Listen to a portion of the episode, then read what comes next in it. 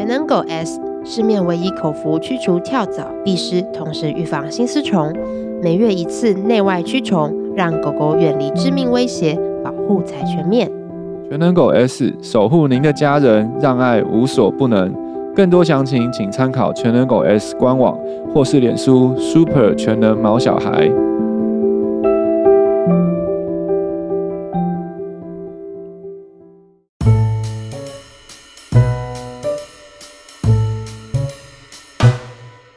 欢迎来到动物医院三三九号，我是卢医师，我是马格。今天是成为你的避风港的第九集。这个单元我们会跟大家分享毛孩常见疾病和居家照护相关知识，邀请您和我们一起在医院、在家中为毛孩打造安全的避风港。炎炎夏日即将到来，各位饲主在帮自己和家中小孩做防蚊预备的时候，也帮毛宝贝们做好防护了吗？这个月的避风港特辑要带大家好好认识这个不可忽略的犬猫隐形杀手——心丝虫。到底心丝虫是什么？为什么那么不容忽视？今天心丝虫月守护曲就带各位来认识它。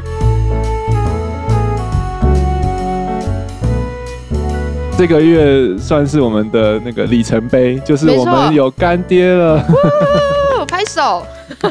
谢谢全能狗 S。对。这个月非常的，这个月包月，对对对，呜，谢谢，真的是很开心有这样子的合作机会。对啊，我觉得真的是很特别，因为全能狗 S 就是跟我们算是不谋而合吧。对，对啊，我们都想要在夏天来临之前，就是好好的跟毛孩的爸妈们提醒一下，这个在夏天特别呃风险特别高的疾病就是心丝虫。嗯、对，然后我们就是双方哎就讨论一下我们想要讲的。东西啊，等等，真的是很像，嗯、所以就也感谢他们赞助我们这个月。我们不只是 Podcast，然后还会有我们的 IG 跟 YouTube 的一些的影片，都会来跟大家好好的介认介绍，然后让大家认识到这个在台湾你一定要知道的疾的狗狗或者猫咪的传染病，就是心丝虫这个疾病。对，真的，因为其实我在来新传工作之前，对心丝虫认识其实。真的还蛮少的，我相信，蛮多的事主可能也不太知道，应该也是近几年大家才比较开始认识这个狗狗、猫猫的传染病。应该也是多亏了全能狗 S 拍了很多很好看的广告，对，在电视、YouTube 都会看得到。对对对，我觉得这也是有帮助了。对，因为他们很努力也在宣传跟 promote 这个东西，对不对？对对对，这个预防药，对，因为真的是需要好好的去照顾自己的毛孩，不然真的会忽略掉。对啊，特别是心丝虫这个病，是你有预防，基本上就可以百分之百的远离这个疾病，就不用担心这件事情。嗯、但是如果你没有预防的话，其实这个确实会是一个致命的疾病，大家要非常的小心的。嗯、对，所以这个月我们会好好的做一个特辑啊，这个月四集，嗯，对，我们就会好好的带大家来认识。就是心丝虫到底是什么？然后接下来可能就会有一系列知识要分享给大家知道。对，所以今天这个月就是我们的心丝虫月，大家敬请期待。对对对，所以而且而且又终于回到了避风港。对啊，上个月都在那个一百种生活。对对对，对，对，所以我觉得我们也是这两个月的尝试啦，就是我们开始有每个月的主题，然后去聊。哎，大家也可以。呃，留言回复给我们，觉得这样子的方式，大家听起来听感觉的怎么样？对，对，我们是希望给大家更哎更有主题性的感觉，就是可以把一个主题好好的聊完。没错，因为发现有些时候半个小时到四十分钟的节目一下就过了。哎，对啊，想聊的东西太多，很多。对，那所以我们不如分几集，然后每个月有一个主题。对，不知道大家觉得这样子怎么样？对，可以欢迎给我们一些意见。哎、欸，对，真的真的，因为像上上个月是一百种生活，还蛮多的。我发现就是也多蛮多事主会留言呐、啊，对对对，对，给我们一些 feedback，还蛮开心的。现在这次又回到了比较震惊的主题，会不会就不会？我觉得应该也是有有有一群那个知识咖在听，所以他们也是很期待赶快回到正经，不要一直聊就不要再闲聊了。对对对。好啦好啦，这是对，回到避风港，对，也像卢医师说的，就是可以给我们一些 feedback，让我们知道如果这样子的主题规划，嗯、大家喜不喜欢，嗯、或者是有些什么想法，都可以告诉我们。对啊，欢迎留言。对，欢迎留言。好啦，那我们今天就要来讲到心丝虫了。对，那对，到底心丝虫是一个什么样子的传染病？它的途径又是什么呢？就是狗狗、猫猫为什么会获得心丝虫这样子的一个疾病啊？嗯，好，我们先来科普一下好了，先大家有个基础知识，就是心丝虫它其实算是一个寄生在狗狗的呃肺部的血管，然后很多的时候它可能会跑到心脏里面的一种丝呃丝状的线虫，它长得就很像那个我们平常吃的面线。哎，大家现在中午时间有没有人正在吃面线的？不出来。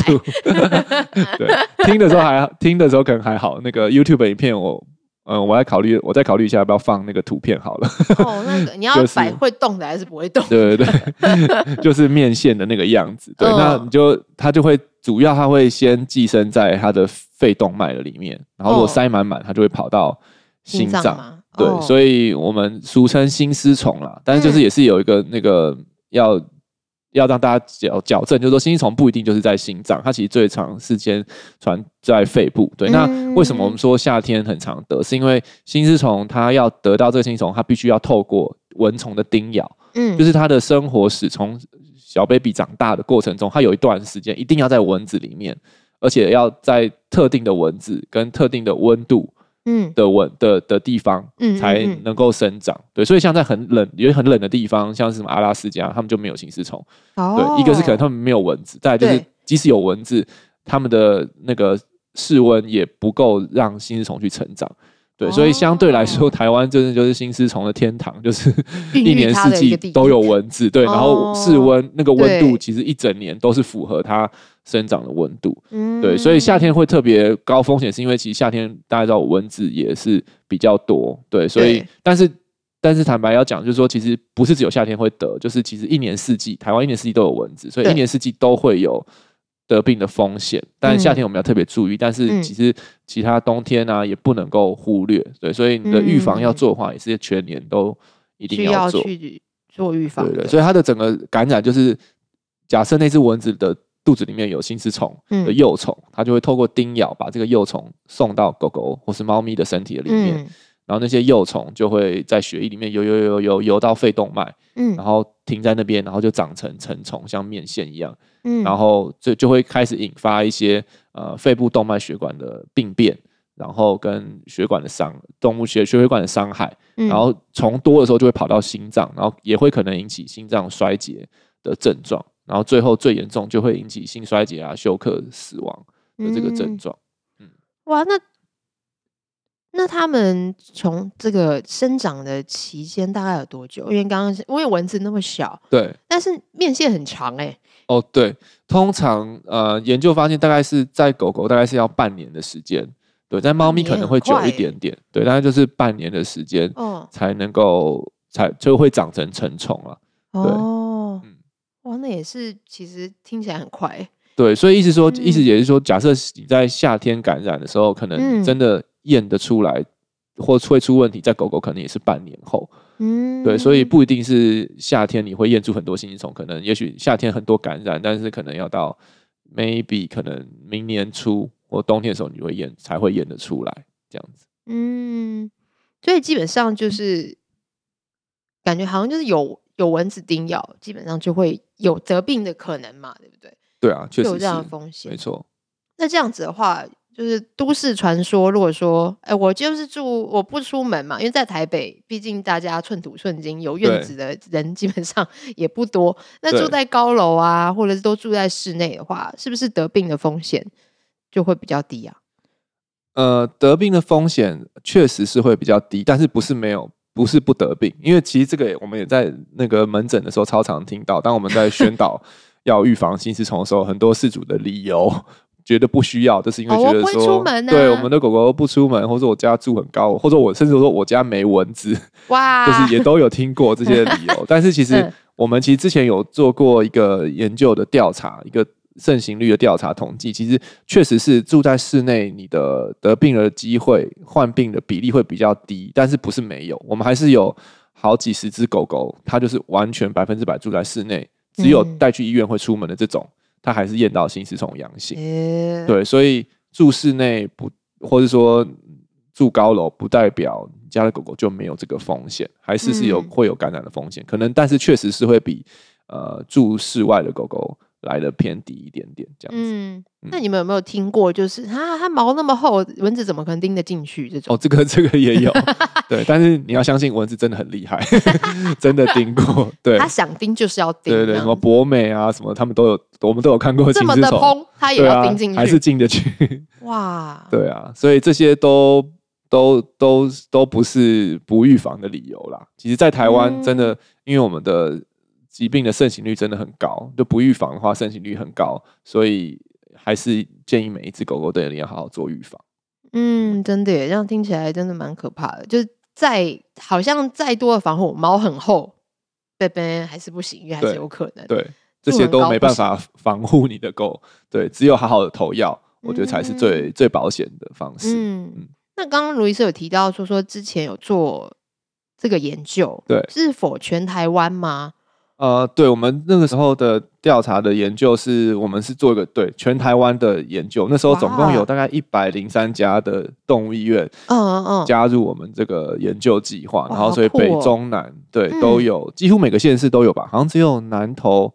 南投没有，但其他几乎每个县市都有动物医院参加。对，所以那个算是近年来台湾最大型的对啊临床调查研究吧。我们总共收了两千多只狗狗的 case，然后跟、嗯、呃六百多只猫咪的 case，对、嗯、我们是针对没有做预防的狗狗跟猫咪，然后他们带来动物医院做健检的呃的时候，他们去检查心丝虫，我们看有验到阳性或是阴性，嗯、对，所以那时候算是一个近年，那时候是二零一一六年的时候的研究吧，算是近年一个很大型的研究。嗯，哇，好酷哦，而且是针对没有投药的。狗狗跟猫咪，对，因为那时候我们就想要知道说，到底没有投药在台湾的感染风险是多少？因为理论上有投药应该就不会得了嘛，对，所以，所以我们想要知道是那些没有投药，就是在你无完全不干扰它的它的感染风险的状况下，那它的风感染风险是高还是低？这样子。哇，那可以跟我们讲一下吗？就是聊一下这个研究，就是。高风险的，所以有可以，所以在研究当中，就是可以知道说哪些地区比较容易，对，比较容易得得到这种传染病嘛。对，我们那时候就是可以画出一个那个。风险地图吧，所以我们在那个现在，如果你是看用看的，你就可以看到我们现在的这个投影片上面的图片，就是颜色越深的地方，其实就是它风险越高。所以我们可以看到，其实台湾风险最高的就是我们的东岸城市，就是花莲跟台东。就是如果你是没有预防的狗狗，你的疾病的盛行率大概就将近都是五成左右。意思就是两只狗走进来动物医院，就会有一只验出来是阳性。哇，对，那再来的话，第二高的区域，通常还是我们比较南部的区域啊，就像是可能，呃呃，台台南、屏东、高雄啊这些区域，就是他们也是有将近两成到三成的盛行率。嗯嗯嗯，那确实，台北北部的台北新北盛行率会相较于稍微低一点，可能是十十十十到二十 percent 左右。对，就是我们就发现，哎、欸，其实小小一个台湾，但是盛行率是有很大的。呃，蛮大的 range 的不同，对，嗯嗯嗯，真的蛮高的。那除了地区，那地区有，那为什么这些地区可能得得病的盛行率会比较高啊？嗯，对，就很多人会会觉得说，哦，那个看来那就是在台北，我们就比较不用担心心丝虫，因为我们的盛行率比较低，哦，然后可能都是心丝虫都是在东部或是南部，但其实我们后来发现，其实不是这样，因为我们后来有在深入的去调查他们的呃这些狗狗的组成。我们就发现，其实有一个很大的因素，就是我们刚刚有提到的，住在居住的环境，就是住在室内还是室外的这个差别。因为像我们刚刚讲到，居在室内，它的这个疾病盛行率不不是零，它是血比较低。确实，我们如果按照这样的分的话，住在室内的狗狗盛行率大概是可能将近十 percent 左右。但是如果你是百分之百住在室外的狗狗，盛行率也是有将近五成以上。哦，对，所以这个就是会很大差别。那我们后来又再去分析每个县市，其实你就可以看到说，像华呃台东跟台北，其实差别最大的就是在狗狗的居住环境。就在台东的狗可能大部分是住室外，嗯，然后在台北狗可能七八成都住在室内，对，比较居多。所以确实像这样子去除下来，它的总盛行率台北就会比较低，因为它比较多的狗是。属于住在低风险的室内嘛？那在屏东的狗比较是住在室外，都是比较高风险。嗯、但是如果你实际去看，在台北，如果你是住在室外，嗯，你你你家那个真的有一个前院后院可以把狗狗养在室外的话，嗯、其实它的盛行率在台北住室外的狗狗盛行率也是有将近五成哦。嗯，对，所以其实我觉得，虽然在县市的统计上面的这个有盛行率的差异，但是我们推论啦，嗯、我觉得跟饲养的习惯有很大的关系。嗯、如果你是纯粹看同样饲养的习惯，嗯、其实他们的那个差异就没有那么那么的大了。就同样都是住在室外，嗯、台北、高雄、台东、台南。都都是将近五成，同样的条件，对，同样条件，同样居住条件下，其实你的盛行率的差异就没有那么的大，对，所以我们还是会要鼓励台北的饲主不能够轻忽，就是不要觉得哎，我们盛行率低，然后就就觉得这个病还好啦，还好啦，那个 南部比较严重，南部的才比较需要注意，其实没有，就如果你对对，让你家的狗每天都在外面，然后你没有预防。你的感染的风险其实跟对。跟南部的狗是是一样的，是不是看地区，而是看居住环境。对对对对，所以确实，你如果你的狗狗在外的时间比较多，它的风险就会确实是会比较高一些些。嗯，哦，这真的是一个很很酷的研究哎。对啊，大家可以获得这样这方面知识。对啊，就那时候就会，因为其实在这个研究以前。比较少这样子的研究，嗯，或者说很很久，这可能像上一篇比较类似的研究，可能是二十二十年前吧，然后可能也没有那么的全面，哦，所以其实我们在跟饲主卫教啊，嗯、在讲解这个疾病的时候，其实以前都是用比较旧的资讯，对，但是现在的话，我们这个研究有这些比较新的近期的资讯，嗯、其实确实是蛮帮助我们，可以让事主了解到这些疾病的风险，然后跟一些高风险的因子这样子，嗯。那除了这样子的高风险的地区，还有居住的环境这样子，嗯嗯，那有比较多什么样子的族群吗？族群的话，我们另外其实还有发现的，就是除了没有预防住室外，还有就是有咳嗽和呼吸困难症状的这个族群。对，嗯、就是我们有发现，其实如果你是没有预防，然后但是你有咳嗽或呼吸困难的症状来。就诊的话，也是有将近五成的机会，他的心丝虫是阳性。哦，就这是意思说是他已经开始有一些症状了吗？对对对，如果他有出现症状，可特别是针对咳嗽跟这个呼吸困难的的症状的话，咳嗽、呼吸困难，对，嗯、所以其实我们这个研究后来，呃，如果找到就是最高风险的一些的因子，就是你没有预防，然后你又住在室外，嗯，然后你又有咳嗽跟呼吸困难的症状，就我们的统计下。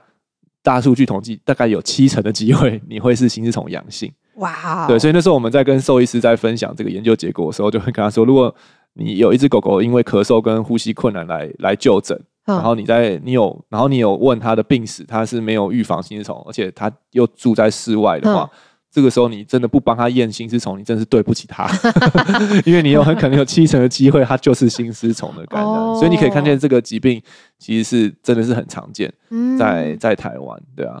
哦，这也是很需要去知道的事情哎，对对啊，哦，那有可能是没有症状的狗狗也会获得心丝虫吗？其实也是有可能，因为就像我们刚刚讲，其实心丝虫。它从小虫长到成虫需要一段时间，对。然后其实也不是说长到成虫就马上就会造成症状，所以其实它其实在感染的过程中有很大一段是所谓潜伏期，所以我们才会说它是隐形杀手。嗯，对。所以像我们那次的研究里面，其实呃有总共大概有将近一半的狗狗，大概一千多一千一百二十五只是没有症状的狗狗来做检查，它里面其实也有百分之十四是。验出来是心丝虫阳性的哇，对，然后如果你就所有心丝虫阳性的狗狗里面，嗯、大概也是有三成是没有症状的，嗯、对，然后有三成是我们刚刚讲到的呼吸困难跟呃咳嗽的症状，然后有三成是其他任何不其他的症状，不一样的症状，对对对，哦、所以如果说如果我们只依照咳嗽、呼吸困难这些比较典型的心丝虫症状去找出心丝虫的话，可能你你你只会找出三十 percent 的。感染的病例，你会 miss 掉那些没有症状跟出现其他症状的的狗狗。嗯，对，所以其实我们是会建议，如果你是呃没有症状，不代表你就没有感染的风险。如果你是住室外或是没有预防，你还是有很高的风险会得到心丝虫的这个感染。对啊，嗯，哇，所以嗯，真的也也不能只单就一些症状去看，因为可能他也没有症状。嗯嗯嗯嗯嗯，哇，那为什么当初会想要做这个研究啊？当初哦，当初做这个研究，其实我们刚刚讲的都是狗狗的数据嘛，对不对？对啊。其实当初这个研究，其实我不是想要知道狗，我们是想要知道猫咪。哦。对，因为其实大部分人都会知道新丝虫会感染狗狗，但是可能比较少知道说哦，其实跟猫咪也有关系。哦。对，因为其实像那个时候我在念兽医系的时候，其实也没有太多老师或是真的有提到猫心丝虫这一块。嗯。因为其实猫新丝虫感染在猫咪，其实到目前为止都还是一个很。很谜样般的存在吧，就是还有很多东西我们真的不了解。那我自己真的第一次比较认真听到是在那个时候，二零一四年嘛，还一五年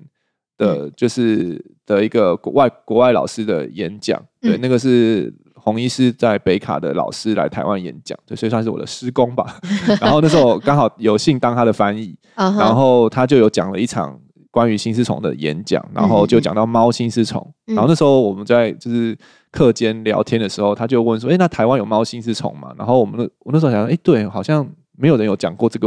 议题。”嗯，然后去找文献，其实也是一个好几年，好可能几年好几年前的文献。对，曾经有在台大动物医院有做过调查，就是他们也是找了一百多只猫来，然后只验到一只有有抗体阳性，所以盛行率是百分之零点五，这就跟狗的。天差地远，然后对啊，零点五你就觉得说，那到底是有还是没有？嗯，对，所以其实那个时候我们好没有还没有一个针对猫咪新新丝虫很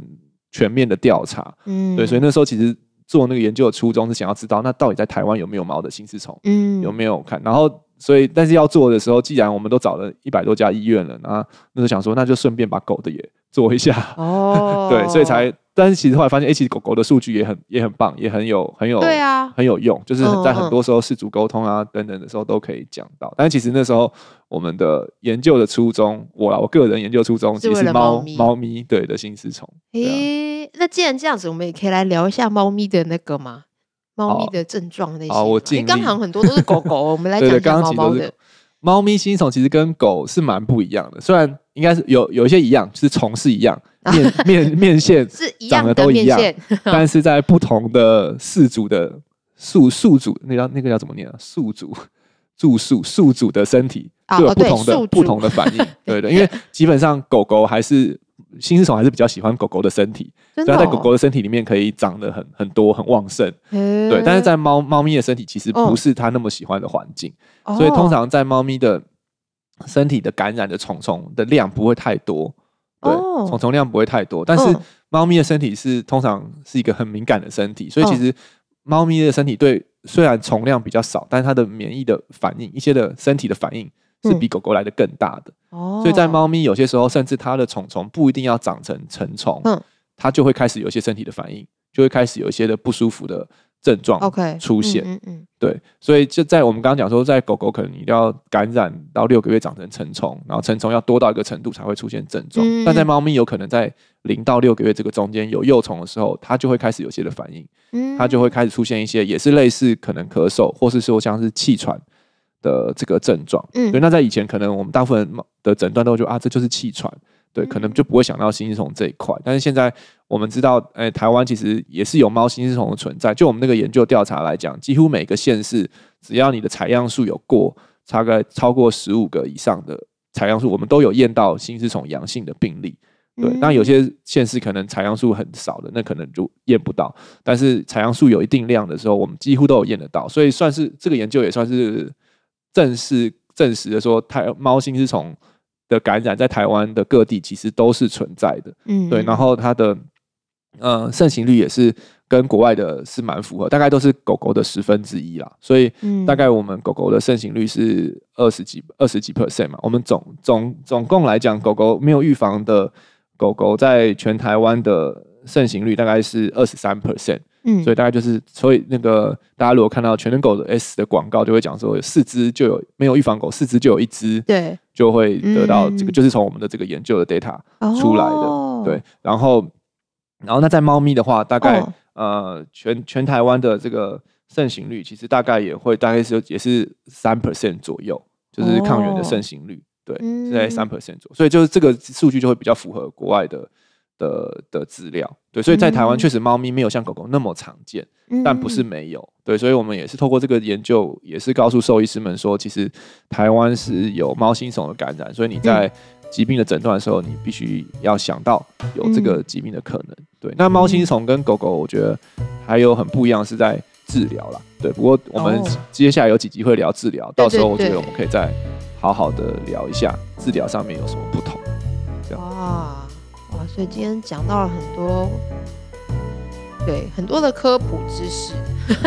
对啊。对，给大家一些认识跟了解。对。对，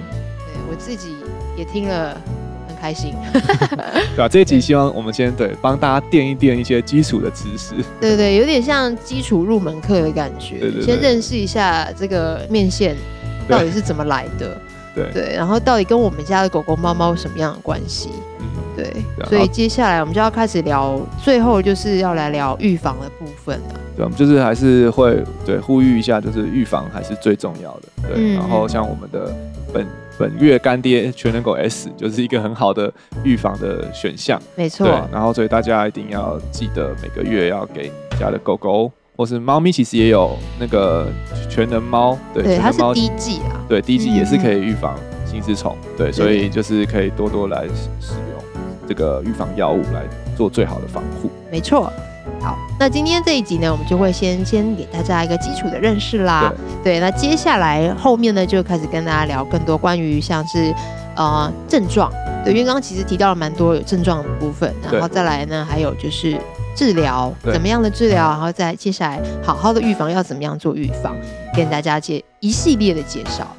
好，那如果对于今天的节目内容还有其他的问题，欢迎透过五星评价留言或填写资讯栏里的 Q&A 连接与我们联系。喜欢我们的节目，欢迎订阅动物医院三三九号 Podcast 频道，点赞我们的脸书粉丝团及追踪我们的 IG。如果想要获得更多的医疗资讯或观看影片版本的节目，请上新传动物医院的官网及订阅新传动物医院 YouTube 频道哦。那我们下集见喽，拜拜。拜拜。